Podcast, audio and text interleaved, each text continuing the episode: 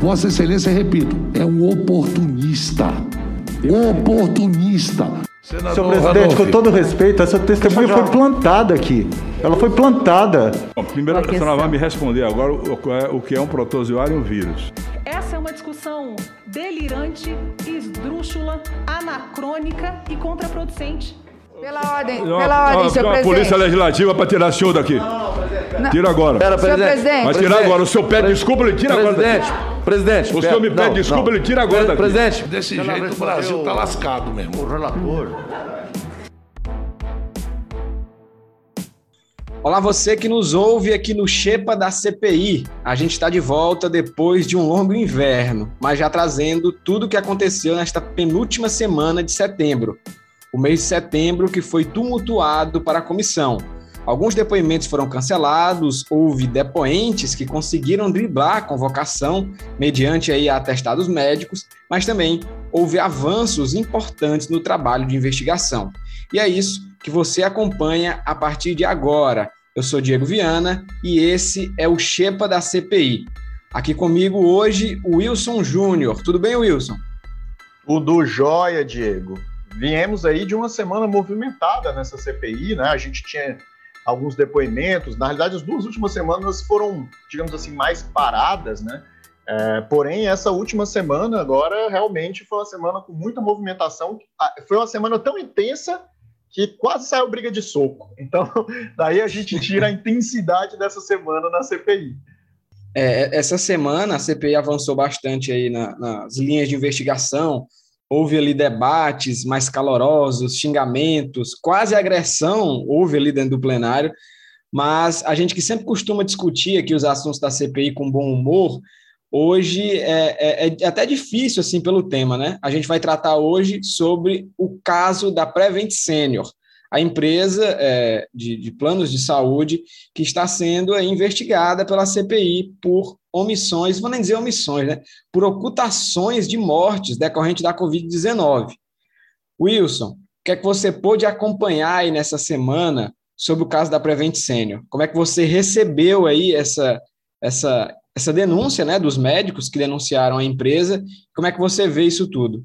Como eu havia falado, nessas últimas semanas, os temas, né, principais da CPI que a gente vinha, digamos assim, discutindo até agora já estavam um tanto esgotados, os depoimentos, na maior parte dos casos, eram aqueles depoimentos que estavam ali com direito ao silêncio, então não, né, foram sempre depoimentos muito evasivos, muitas vezes sem respostas, porém nesse, né, com base nas denúncias e o material que a própria CPI acabou colhendo, permitiu com que as entrevistas, né, os depoimentos pudessem ser extraídos, e mesmo quando os depoentes não falavam, os senadores tinham a oportunidade de mostrar o conteúdo que eles haviam adquirido, né, essas informações que eles haviam colhido a partir dessas investigações.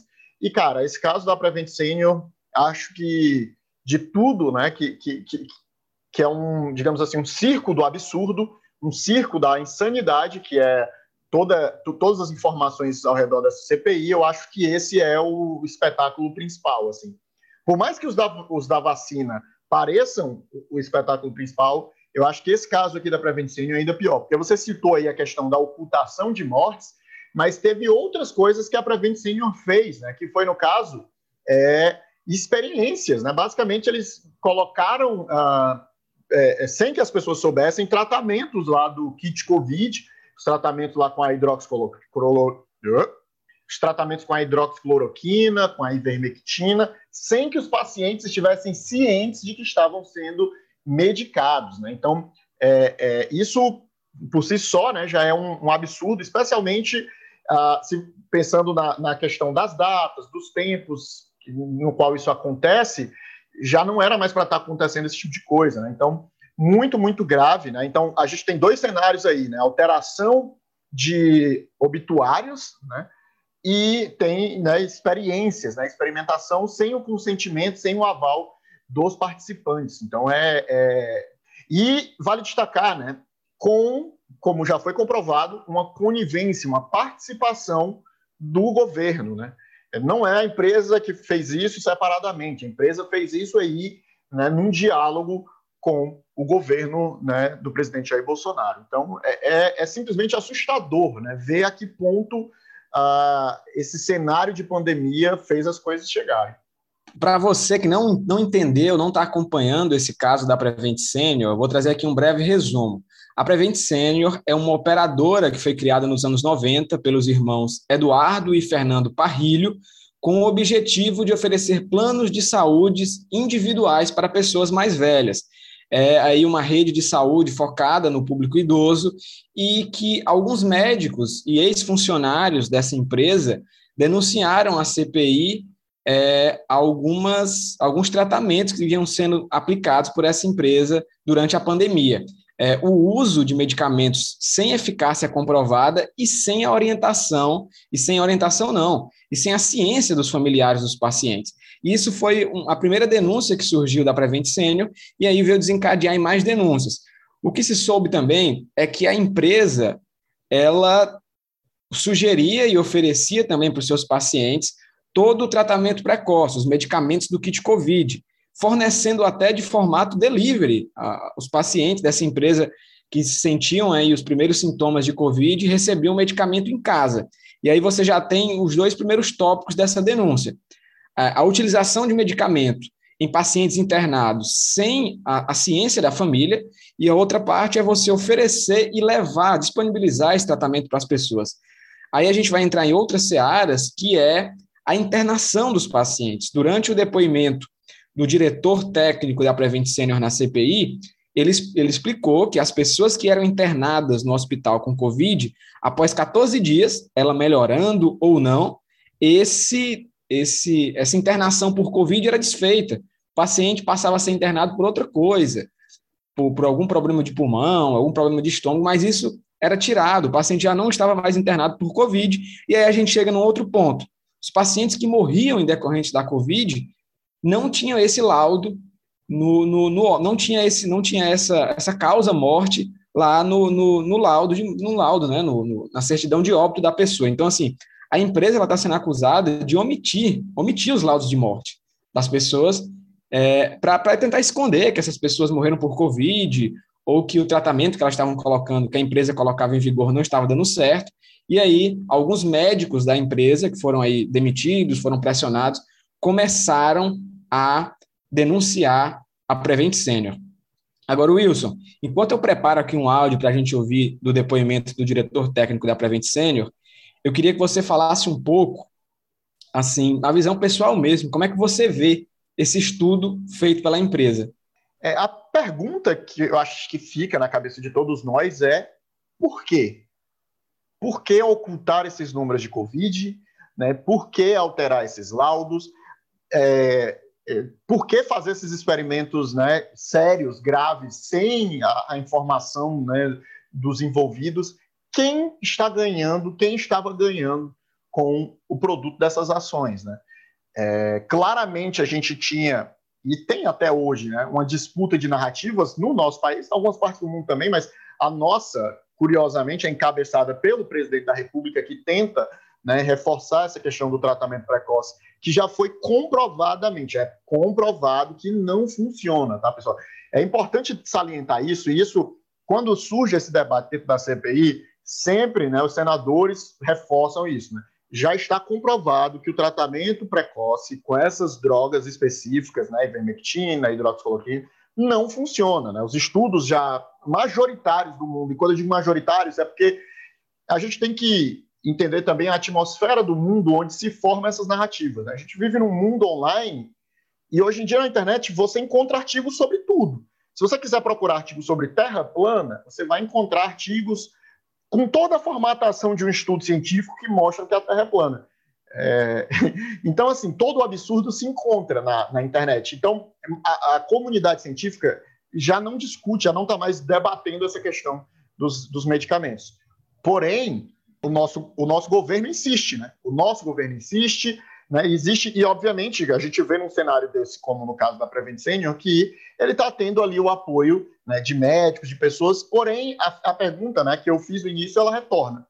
Quem está ganhando com isso? Porque para alguém tomar essa ação, uma ação tão absurda, né, tão arbitrária, de alterar obituários, né, de experimentar em pessoas, é impossível que a gente não pense que automaticamente está tendo muito dinheiro, né? Alguém está lucrando bastante com isso. Eu acho que essa é a palavra certa, Wilson, é ganhar, né? O áudio que a gente vai ouvir agora, que foi revelado durante a CPI, ela mostra esse intuito de ganhar.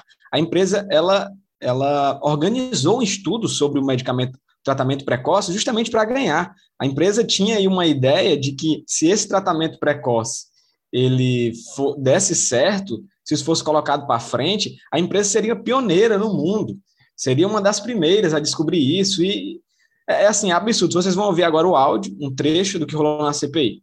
Eu queria só lembrar que, segundo um levantamento criterioso feito pelo senador Humberto Costa, áudio encaminhado a essa comissão parlamentar de inquérito do doutor Rodrigo Esper, sugere alterar os números do estudo. Veja que loucura. É o número, o CAI, que é o número de registro, senador. Porque o presidente da República, veja que coisa... o Marcos Rogério não está aqui, vá vendo, Brasil, senão eu repetiria, alterar os números do estudo porque o presidente da República mencionou os resultados antes da publicação pela empresa. O Humberto vai colocar o áudio. Coloca o áudio, por favor. Isso é inacreditável. Senador, o número relacionado é o número de identificação. Isso é inacreditável. Queria cumprimentar o senador Humberto pela maneira como se debruçou. Estou falando aqui com o Eikawa, tá? É o seguinte, a gente precisa revisar esses dados no máximo até amanhã de todos os pacientes, então botei mais força aqui no grupo. Esses dados são os dados, a gente está revisando todos os 636 pacientes do estudo. Já tem mais ou menos uns 140 revisados, mas a gente precisa fazer a força-tarefa para acabar isso amanhã. Só que a gente precisa olhar tudo, se teve eletro ou não, se tinha alteração no intervalo QT ou não, se fez swab para Covid sim ou não. Então vamos programar uma live hoje às 17 horas com todos aqui desse grupo. O Fernandão vai mandar o link aqui, o Eikawa. E aí a gente vai estabelecer os critérios, a gente vai pensar na tabela, estabelecer os critérios e todos vão coletar os dados. E aí com umas 6 pessoas, aí dá tipo 100 pacientes para cada um, nem que a gente coloque mais gente aqui. Meu Deus. O Fernando vai recrutar pelo menos mais 2 colegas aí pra gente colocar, pode ser essa colega aí do pronto-socorro, mas o dado precisa ser assertivo e perfeito. Porque o mundo está olhando para a gente, tá? Esses dados vão mudar a trajetória da medicina aí nos próximos meses aí no mundo. Mudar a trajetória da medicina nos próximos... Didier Raoult, eu entrei em contato com ele ontem. Ele citou nosso trabalho no Twitter, eu respondi ele. E então a gente precisa ser perfeito o dado, tá? Então o presidente da República citou a gente. Esse áudio tem que ficar aqui, não pode sair. Então, vamos reunir às 5 horas hoje, numa videoconferência, todos, para a gente ajustar os parafusos e todo mundo falar a mesma língua. E ter um levantamento perfeito do dado. Senador, obrigado. O senhor escutou todo o áudio. O áudio que vocês acabaram de ouvir é de Rodrigo Esper, médico da rede Prevent Senior, que detalha para os funcionários, para os outros médicos, como era feito esse estudo dentro da rede, né? E aí, eu peço até desculpa, porque às vezes eu falo e me exalto. Fica bem claro, né? O intuito da empresa, mesmo que o remédio é sem eficácia comprovada, né? O kit de Covid, os remédios são sem eficácia comprovada, mas aqui demonstra que a empresa não estava nem preocupada em recuperar paciente, com a saúde dos pacientes. A empresa estava preocupada de ter números suficientes para ter destaque, como o diretor mesmo diz, para mudar, é absurdo, para mudar a trajetória da medicina. Isso é absurdo. Wilson, o que é que você comenta aí, o que é que você tem para comentar aí sobre esse áudio? É chocante, né? A verdade é essa. E, na verdade, assim, a grande coisa dessa pandemia que ela revela, né? E acho que a gente vai passar os próximos anos com outras investigações, outras CPIs, é que o momento do caos é um momento dos oportunistas, né? E eu acho que, por mais que a gente se choque, né? Porque... nosso pensamento é que as pessoas, teoricamente, dentro de uma situação de crise como essa, né, tentariam ajudar, melhorar, tentar fazer alguma coisa para resolver as coisas. Acho que a maior parte de nós, né,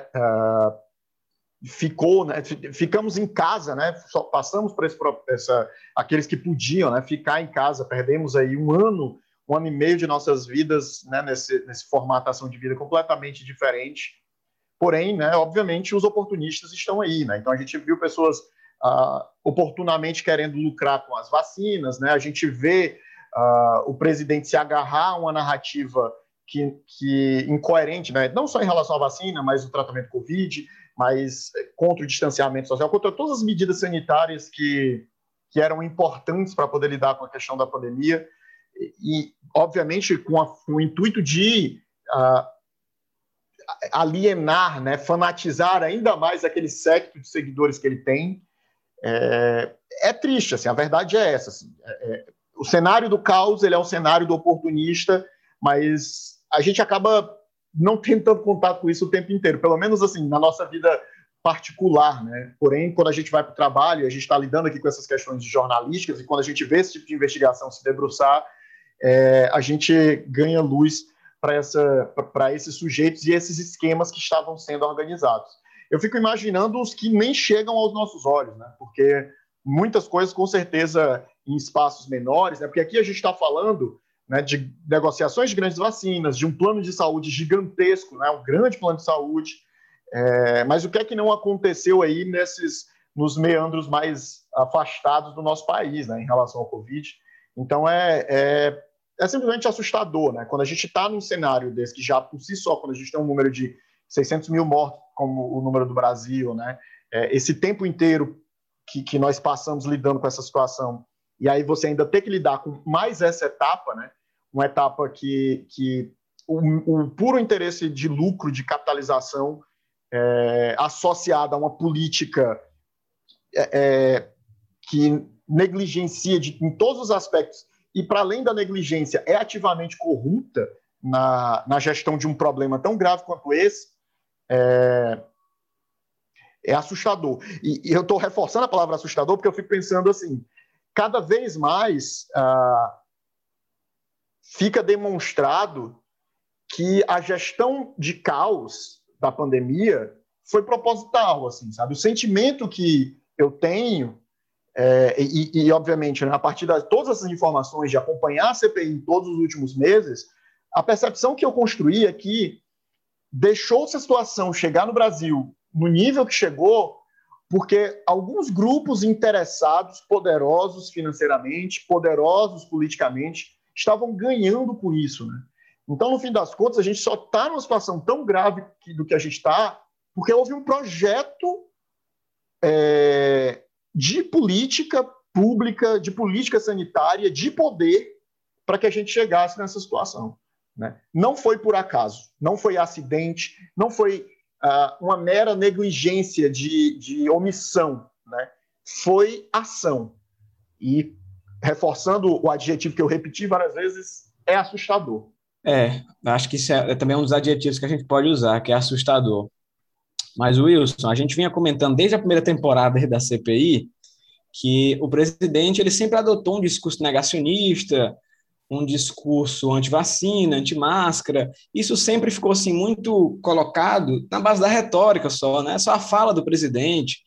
Ele mesmo fala, eu sou contra a vacina, tal. Ele não fala diretamente que é contra a vacina, né? Mas ele fala, defende a liberdade, que as pessoas possam se vacinar ou não. Mas isso sempre ficou no campo da narrativa, né? Para quem defende o presidente, mas ele só fala, isso não tem problema. Só que a gente está vendo aqui, no caso, de uma empresa que comprou a ideia do presidente. A empresa comprou a ideia. No áudio o diretor cita, o presidente está olhando para a gente, o presidente citou a gente, né? E aí, um comentário bem rápido teu, o quanto de parcela de culpa as falas do presidente têm nessa ação tomada pela Prevent Senior. A Prevent Senior não ia tomar essa decisão do nada, né? Ela foi reforçada, teve alguém ali que assegurou, né? Mesmo que seja só por narrativa, assegurou ali o comportamento da empresa. E essa é a grande realidade da pandemia, né? É por isso que é tão importante e tão necessário que as lideranças, as figuras públicas, né, as pessoas que são influentes, se vacinem, mostrem que estão vacinando, tomem um posicionamento, porque isso afeta, né, como o comportamento social como um todo. Se você tem o presidente da República reforçando que não se vacinará, isso gera uma desconfiança numa população mais, né, menos, digamos assim, informada, né, menos educada, ou pior, né, desinformada, como é o processo que a gente tem hoje em dia, que acontece pelo WhatsApp, que acontece pelas redes sociais, que não tem filtros, né, de, digamos assim, de que tipo de informação as pessoas têm acesso, e as próprias pessoas não têm filtros para julgar o que é verdade ou não, né? Mas orientado negativamente ou não, não importa, né? No fim das contas, a verdade é que a fala e as ações do Bolsonaro e do governo Bolsonaro foram fundamentais para tudo isso, né? A gente tem, por exemplo, essa questão. Quando a gente bota a fala do Bolsonaro reforçando a Prevent Senior, quando a gente bota o Bolsonaro tendo conhecimento de que estava acontecendo tentativas de superfaturação na compra de vacina e nada fazendo. Ou seja, é curioso que por onde a gente passa dentro desses processos, está lá a presença, seja por ação, seja por omissão, do presidente, da fala dele e de seu governo e do seu entourage, né, da sua a galera que o cerca. Então é complicado, não tem como, nessa altura, depois de tudo que já foi visto, tratar as ações do Bolsonaro como se fossem banais, né? Como se não tivesse importância, como se não tivessem peso, né? A postura dele foi gravíssima e a gente vê cada vez mais as consequências de todas as posturas e falas que ele teve no decorrer desse ano e meio. Antes da gente encerrar esse tópico sobre a Prevent Senior, eu vou deixar aqui outro trecho do depoimento do diretor técnico da empresa, a CPI da Covid, onde ele fala sobre as mudanças, né, no CID, no diagnóstico de Covid, onde esses diagnósticos e os processos de internação eram alterados após 14 dias. Você vai acompanhar agora. Vossa Senhoria, na qualidade de diretor executivo, não é isso? Médico, diretor executivo médico. Médico. Determinou que os médicos da rede da Prevent Senior fossem orientados a evitar que a declaração de óbito dos pacientes tivesse como causa a Covid-19? De modo algum. Eu peço para exibir essa mensagem aí, por favor. Reforce com os médicos do pronto atendimento, eu acho, PA, para preencher a solicitação corretamente e corrijam as solicitações incorretas. Após 14 dias do início, paciente de enfermaria, apartamento, ou 21 dias, pacientes com passagem em UTI, leito híbrido, o CID deve ser modificado para qualquer outro, exceto o B34.2, para que possamos identificar os pacientes que já não têm mais necessidade de isolamento. Perfeito. Início imediato. Perfeito, a mensagem é clara. Todos os pacientes com suspeita ou confirmados de Covid, na necessidade de isolamento, quando entravam no hospital, precisavam receber o B34.2, que é o CID de Covid, e após 14 dias ou 21 dias para quem estava em UTI, se esses pacientes já tinham passado dessa data, o CID poderia já ser modificado porque eles não representavam mais risco para a população do hospital. Uma vez que eles já tinham... O senhor, como médico, é inacreditável. Isso é inacreditável, senador. O senhor realmente não tem condição de ser médico com a desonestidade. Senador, por favor, modificar um código de uma doença, senador, é um crime. O código, infelizmente, o Conselho Federal da Medicina não pune o senhor. Senador, o código, a mensagem é clara. E Senador Humberto, o que ele respondeu que eu não entendi? O que foi, senador? Jeito ouvir, Vossa Senhoria. Vossa Senhoria foi desonesto. Na verdade, senhor presidente, o que está acontecendo é que eles consideram que depois de 14 dias, esse paciente não tem mais Covid, ou que depois de 21 dias ele não tem mais Covid. Essas pessoas que morreram de complicações de quê? De Covid. Claro, então é Covid. É óbvio a falsificação que foi levantada aqui. É uma fraude. Não é Covid que mata. Não é o Covid que mata. É uma fraude. O que mata são as consequências da Covid. A forma que ela afeta o pulmão, cabeça. A formação de Vossa Excelência falta honestidade, integralidade para ser médico. Esse trecho que a gente traz da CPI, ela vai de encontro com o que eu tinha dito no começo do podcast, né? Que a empresa ela alterava os procedimentos de internação.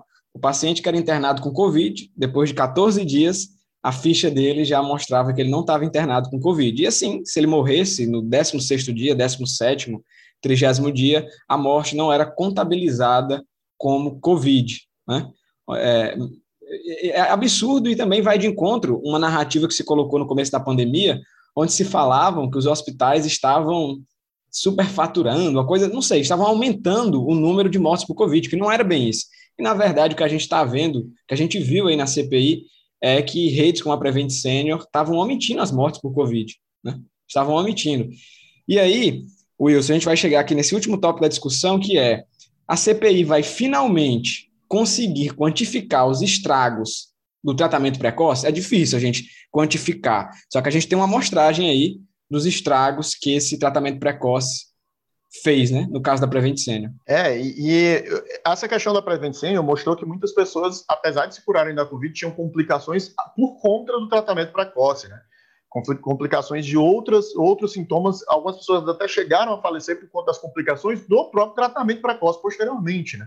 Complicações cardíacas por conta da hidroxicloroquina, complicações renais e do fígado por conta da ivermectina em excesso. Vale destacar, Diego, que o que diz respeito a notificações da Covid, né, que ficou alegado que estava havendo super notificação de Covid, todas as auditorias do mundo, né, que foram, quando passa ali a etapa, eles mostram que, na verdade, de modo geral, há uma subnotificação de mortes por Covid, de pessoas que não chegam a ser hospitalizadas, de pessoas que têm uma série de outras questões e acabam não sendo notificadas por Covid. E a média é em torno de 20% a 30% de subnotificação, né, de 15% a 30% de subnotificação. Vários países, né, quando fizeram a sua contagem de mortos depois de um tempo, né, e fizeram ali a auditoria, perceberam aí essa subnotificação de 20% a 30%. Então, é um número bem alto, na verdade, subnotificação, né? Então, mesmo que haja uma supernotificação pontual, a subnotificação, na verdade, é o cenário principal, né? E essa questão se a gente vai conseguir pegar aí o nível de extensão se a CPI vai, né, conseguir pegar a extensão do tratamento precoce, é muito complexo, né? É muito complicado, de fato, pegar essa extensão, até porque tem essa pontuação que eu fiz, né? Que, de modo geral, as pessoas morreriam por Covid, porém, quantas pessoas aí que morreram por Covid não morreram por conta de complicações a partir do tratamento precoce, né? As cargas, né, em alguns locais, né, altíssimas cargas, né, medicamentos que dão comprometimento cardíaco, como no caso da hidroxicloroquina. Eu acho que a CPI não tem tempo para mergulhar mais, né? A gente está aí, as vias do relatório, ele já deveria ter saído. O relator Renan Calheiros optou por adiar esse para outubro, né? Mas a gente já está realmente na reta final da CPI, né? Essa descoberta da Prevent Senior foi muito tardia, vamos dizer assim. Mas eu acredito que serviu, pelo menos, para colocar uma luz dentro dessa temática. E a gente está falando de Prevent Senior, mas, conhecendo o universo empresarial, a gente sabe que essas práticas, elas são copiadas e replicadas dentro do espaço empresarial. Quantos outros planos e grupos de planos de saúde não possam ter imitado ali o movimento da Prevent Senior, né? A gente vê que esse diálogo dentro do meio acontece. Então, a gente viu a luz sobre a Prevent Senior. Será que não tem outros? Será que não tem outras empresas? A gente sabe que a indústria do plano de saúde no nosso país é gigantesca, né? É gigantesca.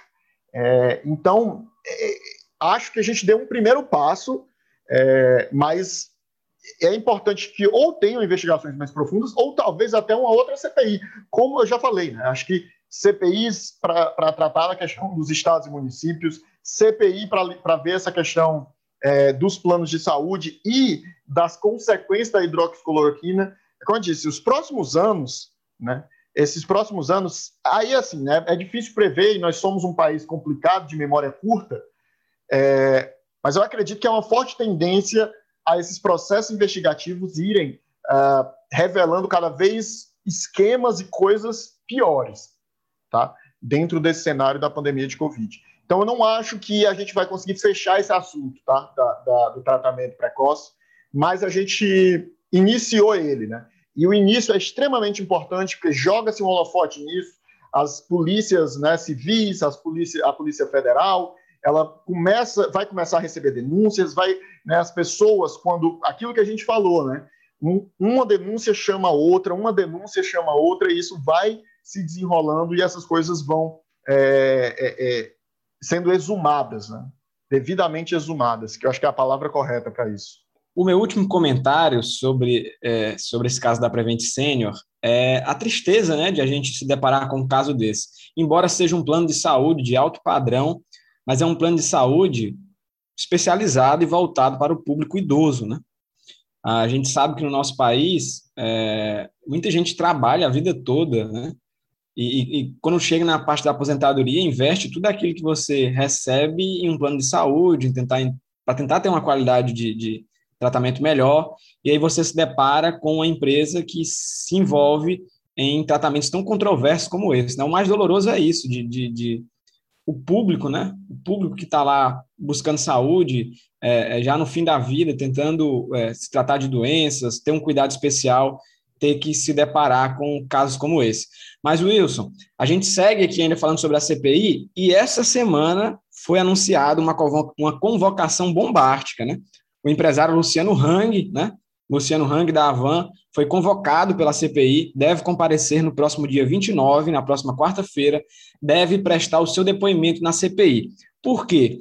O Luciano Hang é um dos fiadores desse tratamento precoce, né? É um empresário que sempre fez campanha, participou de lives, sempre utilizou as suas redes sociais para falar a favor desse tratamento precoce. E a CPI tem dados onde mostram que empresários, empresas, podem estar por trás de bancar, né, esse tipo de tratamento, de bancar esses estudos. Não é o caso confirmado do Luciano Hang, mas ele é uma das vozes principais do país em defesa desse tratamento precoce. Ele vai ser convocado na quarta-feira, ele deve estar lá. Eu queria saber o que é que você espera aí desse depoimento do Luciano Hang. Será que ele vai recorrer ao STF, que ele tanto critica? Acho que por vezes até deve ter pedido fechamento. Eu vou te dizer que eu acho que esse depoimento, até cair, ele cai, sabia? Eu não sei se esse depoimento ele chega a acontecer nesse cenário que a gente está se desenrolando, não. Até porque o Luciano Hang ele é um depoimento estilo Carlos Wizard, né? Ele é esse depoimento que vai vir inflamado. Ele abraçou o personagem que criaram para ele, do velho da Havan, né? O pessoal usava isso como um xingamento, falavam de maneira pejorativa, ele abraçou isso, né? Ele virou ali aquela figura, uma espécie de bobo da corte do Bolsonaro, está sempre ali vestido com aquele terno verde e amarelo, né? Sempre falando frases e jargões. E se ele vier, eu acho que é o máximo que eles vão conseguir extrair do sujeito, é isso, né? Ele está junto ali com o Carlos Wizard, como esses empresários que estavam ali sendo citados, né, de serem lobistas para essa questão do tratamento precoce. A gente vê que eles, né, assim como o próprio Bolsonaro, eram aconselhados ali pelo aquele grupo do gabinete secreto ali, no gabinete das sombras. Então, né, por isso aí esse inflamado, né? Mas eu não consigo ver o que é que esse sujeito, né, o que é que eles vão conseguir extrair dessa figura, sabe? É um sujeito que a própria mãe dele morre de Covid e aparentemente, né, teve ali os dados alterados pela Prevent Senior também.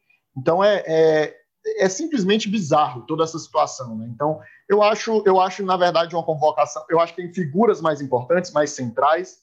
Se essa convocação fizer o papel que é desmanchar já os esquemas desse sujeito, né, que já foram muito denunciados publicamente, né, de evasão de divisas, né, teve aí várias dívidas perdoadas pelo Estado de maneira bem arbitrária. Então, se de alguma forma colocar uma luz nessa figura, ele é também ali um dos conhecidos por ter colocado muito dinheiro nos disparos, né, de mensagens por WhatsApp durante a eleição em 2018, se de alguma forma esse depoimento trouxer pelo menos uma luz em direção a digamos assim, desencavar a sujeira que gira ao redor dessa figura, eu acho que ele já vai servir. Mas eu temo que o destino vai ser o mesmo, vai ser pedir ali a questão do silêncio ao STF, e mesmo que fale, né, vão ser ali aquelas frases ensaiadas para gerar vídeo, para aquela bolha, né, bolsonarista que deglute tudo que é enviado em direção a ela. Se ele vai comparecer à CPI, eu não sei. Agora, o que eu sei é que a gente está na sexta-feira, aqui, 4 horas da tarde, e eu tenho certeza que o expediente dos advogados do Luciano Hang ainda não terminou. Com certeza, aí, uma hora dessa, eles estão trabalhando aí em um jeito dele não ir, conseguir um habeas corpus, alguma coisa, para ele tentar driblar essa CPI. Mas é um depoimento que se acontecer, promete aí bastante discussão, principalmente ali entre os senadores, uns contra, outros fazendo a defesa do empresário. É um depoimento que vai ter a temperatura bem alta. E outro tópico que você citou é o caso da morte, né, da mãe do Luciano Hang. Para quem não acompanhou, infelizmente, a mãe do Luciano Hang, ela faleceu em janeiro desse ano em um dos hospitais da rede Prevent Senior. No atestado de óbito da mãe do Luciano Hang não consta que ela morreu de Covid. E ele até utilizou o episódio da morte da mãe dele para falar que, infelizmente, a mãe dele não fez o tratamento precoce. Se tivesse feito, talvez tivesse tido aí um resultado melhor. Só que denúncias, né, dos médicos da Prevent Senior, prontuários que foram divulgados para a CPI, para a Rede Globo, para as outras emissoras, mostraram que a mãe do Luciano Hang, ela fez sim tratamento precoce, ela utilizou os medicamentos, cloroquina e outros tipos de medicamentos do kit Covid. Então, assim, é um tópico que vai gerar bastante discussão na CPI, com certeza vão tentar extrair o máximo sobre esse episódio da morte da mãe dele, e aí é um caso, né, que envolve o lado particular dele, o lado da família, que com certeza vai exaltar os ânimos de quem está participando da CPI, dos defensores dele. Então é algo para a gente esperar para ver. E Wilson, antes da gente encerrar o episódio, vamos aqui para mais um tópico, que é o discurso do presidente Jair Bolsonaro na ONU. Desde o início da pandemia, apoiamos a autonomia do médico na busca do tratamento precoce, seguindo recomendação do nosso Conselho Federal de Medicina. Eu mesmo fui um desses que fez tratamento inicial. Respeitamos a relação médico-paciente na decisão da medicação a ser utilizada e no seu uso off-label. Não entendemos porque muitos países, juntamente com grande parte da mídia, se colocaram contra o tratamento inicial. A história e a ciência saberão responsabilizar a todos. Bolsonaro foi até ali o plenário da ONU e fez defesa do tratamento precoce, inclusive mencionando que ele mesmo utilizou os remédios do kit Covid. Wilson, você acha que o Bolsonaro criou provas contra si mesmo perante o mundo? Porque, assim, perante o país, todo mundo já estava cansado de ouvir. Agora, perante o mundo, você acha aí que ele criou provas contra si mesmo em um eventual julgamento aí em tribunais internacionais? Como é que você viu aí essa defesa do tratamento precoce dele na ONU? Eu fico me questionando onde é que está a assessoria dessa pessoa, sabe? Porque é insano, né? É insano. Assim, a gente está na altura do campeonato, onde a gente está tendo uma CPI que está lidando justamente com isso, com o envolvimento dele, com a culpabilização dele em relação à gestão da pandemia, e ele vai no maior fórum do mundo para dizer e discursar sobre justamente as coisas pela qual ele está sendo, né, e o governo dele está sendo investigado. É como eu disse, assim, a realidade é muito inverossímil, né? A realidade, ela não faz muito sentido. Eu acho que esse discurso do Bolsonaro, ele é diretamente ligado com isso, né? Se vocês acompanharam na internet a questão do discurso, tem todo o fact-checking, né, de tudo que ele falou, e checando, né, passo a passo, o que é que ele falou que era mentira, né, e basicamente tudo é mentira ou exagero, né, mas essa questão da hidroxicloroquina de fato é chocante. A gente discutiu em alguns episódios anteriores, né, a questão da possibilidade dele ser julgado no tribunal de Haia, né, o Diego até trouxe uma breve explicação do que era o tribunal de Haia, e eu fico me questionando, sabe, como é que pós-Covid, né? E eu acho que esse assunto está sendo propositalmente protelado, né, para depois que de fato a doença esteja controlada, as populações do mundo vacinadas, e aí vão se de fato buscar investigar os culpados, porque tem muitas má gestões em relação à pandemia de Covid no mundo, né? E aí a questão que fica é como essas gestões, como a ONU, como as instituições internacionais vão julgar esses crimes, né? Vão julgar essa situação. Eu tenho um sentimento que talvez haja uma coisa meio de fenômeno da natureza, sabe? E eu acho que talvez muitas dessas figuras escapem. Porém, o Bolsonaro parece estar fazendo um esforço para se tornar meio que o grande exemplo disso, sabe? De não escapar desse tipo de julgamento. Obviamente, ele ser o presidente de um dos maiores países do mundo dá a ele um escudo que permite a ele esse tipo de fala absurda, né? Mas ele não vai permanecer nessa posição por muito tempo, a não ser que ele ganhe a eleição em 2022. Acho que hoje em dia as forças, né, os caminhos aí já se direcionam para que isso não aconteça, mas, né, um ano é muito tempo e a gente tem aí mais de um ano até essa eleição. Mas, de fato, Diego, é embasbacante, assim. Essas provas, assim, né? Essas provas já estão públicas, já são notórias, já são notícias, não só no Brasil. Você fala que ele cai às vistas do órgão internacional, que, enfim, está diante de um evento internacional. Porém, os vídeos dele já circulavam no mundo inteiro, né? Ele já era notícia no mundo inteiro, ele já tinha virado... O Brasil, de certa forma, já virou uma grande piada em relação ao Covid no mundo, né? Então, eu não sei, de fato, hoje em dia, eu chego num ponto porque eu fico... O que é que me dá dúvidas? O que é que me gera questionamentos? É o fato de que, será que não tem uma orientação, um guia? Por que será que ele tem tanta confiança para chegar na ONU e falar uma coisa dessa, né? Será que ele sabe que não vai acontecer nada? Porque ele é uma pessoa que tem muitos recursos ao redor dele, né? E eu sempre fico angustiado de que a gente está com muita fé no resultado de uma coisa que nunca vai acontecer, porque essas pessoas que estão de fato lá dentro, que são dentro da cúpula, têm informações privilegiadas que nós, meros mortais, não temos, que dá segurança a elas de fazer e dizer as coisas mais absurdas sem, né, consequências, sem temer resultados para isso. Eu, de fato, só fico em choque. Eu me surpreendi, né? A gente é acostumado a ouvir aí os discursos do presidente, mas eu me surpreendi, né? Esse recuo dele do 7 de setembro, essas falas dele que vai voltar a conversar com a imprensa, eu achei que ele fosse na ONU tentar se abrir um pouco assim, para o mundo, se realocar na política internacional, mas ele lá fazer a defesa do tratamento precoce na ONU me surpreendeu. Eu acho que ele se inspira muito no ex-presidente dos Estados Unidos, o Donald Trump, né? O Donald Trump fazia o que fazia e estava nem aí, mas aí ele se esquece que o Donald Trump, mesmo depois de perder o mandato, ele é um dos maiores empresários do mundo, né? Então, para você mexer com o Trump, assim, de processo e tal, as pessoas pensam duas vezes. É uma pessoa que ainda tem ali os seus 10%, 15% de apoiadores dos Estados Unidos, mas é uma pessoa que tem influência no país, né? Pessoa que tem influência. E dinheiro, né? E dinheiro, né? Agora, eu não sei em que o Bolsonaro... Acho que ele acredita que por ter 15%, 20% aí da população ao seu lado, ele tá lastreado a fazer esse tipo de comentário, fazer essas coisas e não ser julgado.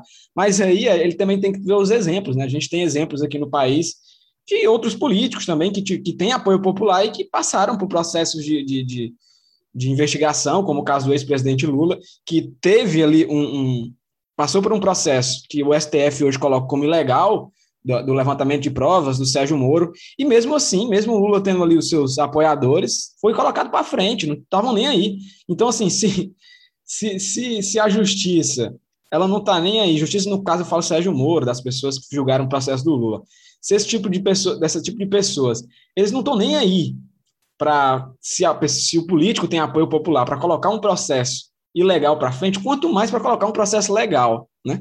No caso do Bolsonaro. Então, se ele acha que aí vai sempre ter esses 10%, 20% de público, eu acho que isso aí não vai barrar, caso ele perca o mandato, de ser investigado ou de acabar sendo acusado, né, de algum crime que ele possa ter cometido durante seu mandato. Wilson, fugindo um pouco aí agora desse... Só um pontinho, Diego, certo, sobre isso. Me ocorreu um pensamento aqui, pode ser um pensamento absurdo, mas, quando se trata de Bolsonaro, todo absurdo é possível. Talvez o Bolsonaro tenha só ficado muito viciado na imunidade parlamentar, né? Vale destacar que no Brasil, né, há essa questão da imunidade parlamentar, que ele está protegido de expressar opiniões, dizer no ofício, né, da função, ele pode, né, digamos assim, se expressar da maneira que quiser, com liberdade, né, até para que o ofício do político possa ser executado de maneira plena. O Bolsonaro passou quase 30 anos aí como deputado federal, né? Então ele talvez tenha ficado um tanto viciado na liberdade da inconsequência que teve seus discursos, né? Porque vale destacar que o Bolsonaro fala loucuras desde o início da sua carreira política e antes disso, né? Então, e nunca houve consequência para a loucura que ele fala, né? Então, ele parece estar levando para a vida dele como presidente esse mesmo posicionamento, porém as prerrogativas do cargo são diferentes, né? Então, me ocorreu muito esse pensamento, né? Ele nunca mediu as palavras, nunca houve consequência, até não à toa ele continuou deputado federal durante tantos e tantos anos, né? Às vezes o sentimento de impunidade também é um grande propulsor desse comportamento, né, do presidente. Mas se ele estivesse confiando aí na imunidade parlamentar, ele deveria começar a pensar em não concorrer à presidência novamente e sim procurar uma vaga como deputado, né, e se garantir ter ali a sua imunidade parlamentar. E sabe que a imunidade parlamentar, no caso dele, que quer concorrer como presidente, está muito abaixo nas pesquisas, fica complicado aí para 2023. Agora, Wilson, saindo desse assunto de tratamento precoce, Prevent Senior, a gente teve 2 episódios essa semana bastante lamentáveis, né? Um foi o depoimento do Wagner Rosário, ministro, né, da CGU, e o outro foi o bate-boca entre Renan Calheiros e Jorginho Melo. Vou começar pelo Wagner do Rosário, que eu acompanhei algumas partes do depoimento dele, e me chamou a atenção a forma como ele se comportava na CPI. Eu acho que de todos os convocados, ele foi o que mais, vamos dizer assim, peitou todos os senadores. Eu não estou colocando aqui peitou no sentido bom, não. Estou colocando no sentido ruim da palavra mesmo, de ele achar que poderia falar o que quisesse lá dentro e não teria problema nenhum. Vejo muito essa postura dele por conta do cargo, né, da CGU. Ele é um ministro indicado ainda pelo Michel Temer e que foi lá e meio que enfrentou todo mundo como se dissesse assim, não estou nem aí, não tenho nada a pagar para vocês. E acabou que essa postura dele reativa e violenta acabou causando um episódio de machismo, né, contra a senadora Simone Tebet. E você que acompanhou mais de perto, que estava ali ligado, subindo os vídeos do canal, como é que você viu esse episódio aí do Wagner Rosário proferindo, né, ofensas machistas a Simone Tebet? Acho que a palavra foi usada até pelo Omar Aziz, obviamente de uma maneira muito enfática, mas acho que petulante é a palavra, né? Ele tinha um ar muito petulante, assim.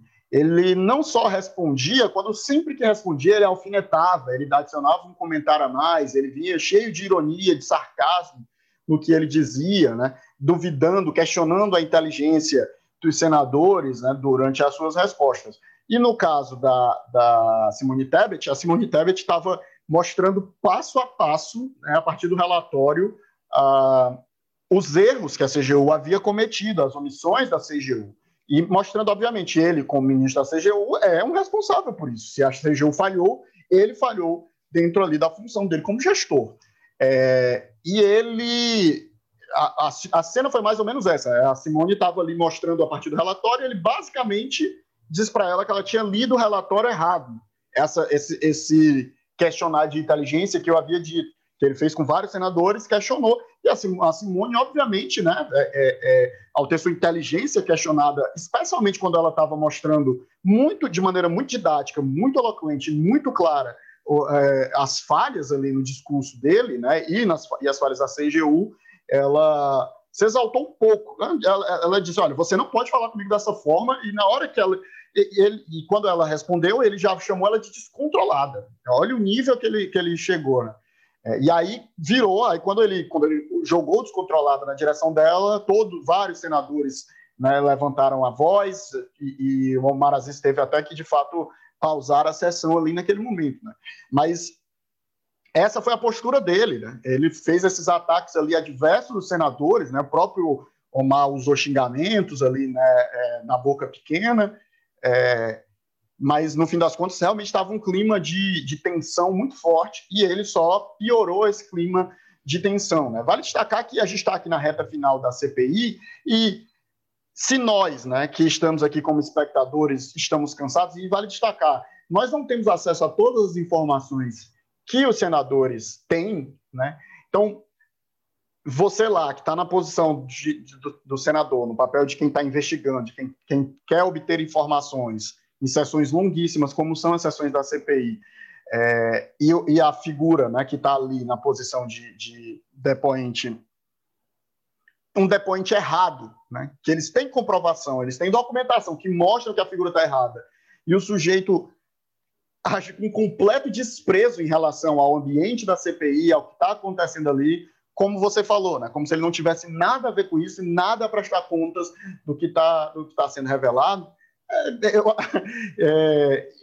É a receita perfeita de uma explosão, né? Ali a gente tem todos os elementos para uma bomba, e essa CPI, né, já na reta final, é um caldeirão fervente, assim, né? Então, é lamentável o que aconteceu. Ele foi talvez a figura mais lamentável que a gente teve nessa CPI. E o outro momento que chamou a atenção durante essa semana foi ali a discussão entre o Renan Calheiros e o Jorginho Melo. Vou deixar aqui um trecho para a gente acompanhar o que foi que aconteceu. O senhor não pode estar falando isso do presidente, o senhor não tem envergadura para falar isso. Vossa Excelência não pode me interromper. Presidente, ele não pode me interromper. Que isso? Ele não pode me interromper. Eu posso interromper, o senhor não está falando a verdade. Eu não permito que o senhor me interrompa. Ah, quem é o senhor para defender não permitir? O presidente da República quando o senhor quiser. Aqui, não, na hora em que eu falo, não. Não foi ele que escolheu esses picareta. Quando eu acabar, Vossa Excelência pode falar, mas durante o momento em que eu falo, não aceito interrupção. Ah, não aceita, mas eu falo do mesmo jeito, só aceitando ou não? Mas eu não aceito. Ah, vai pros quintos então. Ah, vá Vossa Excelência com o seu presidente. E com o Luciano Hang. O senhor não vá lavar a boca para lavar do Luciano, para falar do Luciano. Vá, Vossa Excelência, com o seu presidente e com o Luciano Hang. Um empresário decente. Senhor presidente. Um homem honrado. Vá lavar sua boca, vai. Vai lavar a tua, vagabundo. E vagabundo é tu, ladrão. Vai lavar picareta. A tua, vagabundo. Senhor presidente. Ladrão, picareta com o Brasil governo. Provocar. Você é um ladrão, picareta. Você é ladrão, picareta é você. Ladrão, picareta é você. Ladrão, picareta é você. Meu ladrão de careta é você. Eu estava acompanhando a CPI nessa hora, e eu sempre acompanho a CPI aqui meio de orelhada, né? Talvez estou editando alguma coisa, estou escrevendo e fico ouvindo aqui. Quando começou essa discussão, eu fiquei igual o Omar Aziz, se você acompanhar o vídeo ali sem acreditar no que estava acontecendo, né? Foi uma discussão bem áspera. O senador Randolfo Rodrigues chegou a correr para conter o Renan Calheiros, que caminhou lá em direção do Jorginho Melo. Mas foi uma discussão assim bem acalorada, que os dois tiveram que ser contidos fisicamente, senão poderia ter acontecido algo pior ali dentro da sessão. E o que chama mais atenção, né? O Jorginho Melo, ele se exaltou, né? Quando se falou no Luciano Hang, né? Quando citou o Luciano Hang, ele se exaltou. Então, por isso que eu falo, eu acho que na próxima semana, se esse depoimento do Luciano Hang acontecer, é aí um prenúncio de temperatura alta. Wilson, para a gente encerrar, o caso do Wagner Rosário, da Simone Tebet, eu acho que a gente trata com a seriedade que deve, né? O caso de machismo. Mas aqui a gente está vendo um caso de dois senadores, né? Por mais que a cena seja lamentável, mas são dois senadores aí antigos que protagonizam uma cena dessa durante uma CPI. Como é que você viu aí? Acho que esse caso a gente pode tratar com devido humor. É infantil, né? É infantil, porque começa... É como eu disse, a atenção já desses... são senadores que nesse momento não estão aliados, mas eventualmente podem se tornar, porque a gente sabe como é que são os movimentos da política, né?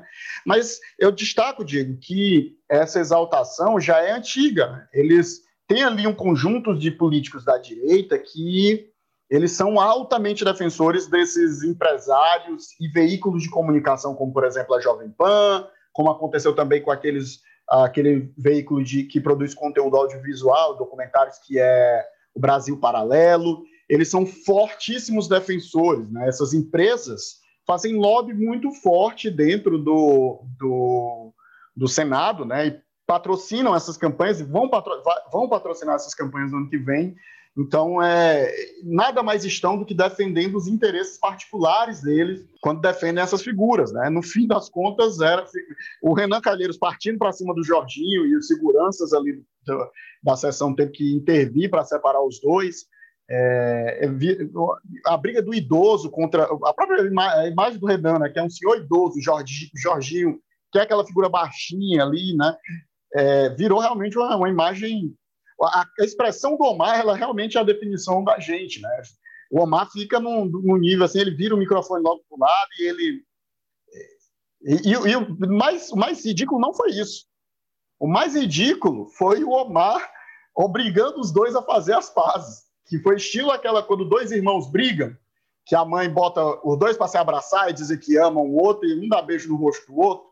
Foi essa cena que o Omar teve que fazer com esses dois políticos idosos no meio de uma sessão de uma pandemia, né? A sessão de CPI de uma pandemia, essas duas pessoas discutindo nesse nível. O mais irônico, na verdade, é o Jorginho se indignar tanto né, o Renan xingar o Bolsonaro e o Luciano Hang, quando o Bolsonaro o tempo inteiro, né, toda oportunidade que tem, faz xingamentos muito pesados ao Renan Calheiros nas sessões. Né? Então, é no mínimo irônico. Né? Então, ele não pode se expressar em relação ao presidente, mas o presidente pode e faz com muita frequência. Né? É meio que teto de vidro aí.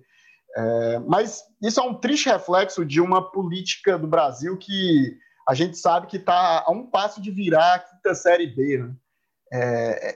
E eu acho que esse momento é um forte reflexo disso. Né? E é um forte reflexo também de uma coisa que a gente nunca pode se esquecer, que é a CPI é um grande palco. Né? A gente falou bastante sobre isso aqui, Diego. Essa CPI ela é um grande palco, uma grande vitrine, e que esses políticos eles sabem muito bem o que eles estão fazendo ali, e o que eles estão fazendo ali é chamando a atenção para si, para suas pautas, conversando com o seu eleitorado, né? E com possíveis eleitorados e eleitores que tenham aí pelo Brasil. Né? E esses momentos, né, eles são justamente os momentos que, quando não está sendo discutido seriamente ali a CPI, que a gente consegue esse vislumbre do que, de certa forma, de como, de certa forma, funciona a política brasileira. A gente ri, a gente brinca com esse tipo de caso, né? Esses vídeos circulam nas redes sociais, viralizam, mas são episódios lamentáveis e que descredibilizam a CPI, né? A gente se depara com comentários das pessoas, a CPI é isso, então é isso que fazem na CPI e tal. Então são episódios que viralizam, a gente ri e tal, mas no fundo eles descredibilizam o trabalho da comissão e também dos senadores que se envolvem nesse tipo de bate-boca. Wilson, encerrando o nosso episódio de hoje, deixando aqui o recado para que você que está nos ouvindo se inscreva aí no seu serviço de podcast, assine o podcast, para você ficar por dentro quando os próximos episódios forem publicados. A gente também está fazendo as transmissões da CPI da Covid no canal do Povo Online no YouTube. Se você for lá no YouTube algum dia para assistir a CPI da Covid, e não se deparar com a transmissão, você também vai poder acompanhar os cortes da CPI que sobem durante o dia. Wilson, um último recado? Acompanhem, pessoal. Mais uma vez, a minha fala de sempre. Fiquem atentos, acompanhem. Se vocês não podem acompanhar a CPI, né, e eu entendo perfeitamente, mas acompanhem os cortes, acompanhem nas redes sociais, acompanhem o Xepa, né, e outros podcasts que estão falando sobre a temática, porque, mais uma vez, estamos há um ano de uma eleição muito importante, que é a de 2022, e esse é o momento da gente ver, né, os políticos, ver quem é que está defendendo os nossos interesses, e isso é fundamental, né? O voto consciente, um voto esclarecido é extremamente importante para o que há de vir, né? A gente não está passando só por uma crise sanitária com a pandemia, existe uma crise política, existe uma crise econômica no nosso país, e no nosso cenário democrático, né, o único caminho para que a gente possa tentar melhorar essas coisas é através das urnas. Então, por favor, vamos fazer um esforço para que a gente consiga melhorar esse nosso cenário aí. Eu espero que na próxima semana aí, todos os convocados compareçam à CPI, porque se eles não comparecerem, a gente não grava o podcast na sexta-feira. Então é isso. Obrigado você que nos acompanhou até aqui. Fica ligado aí no Xepa da CPI. Próxima semana a gente tá de volta. Valeu, até a próxima. Tchau.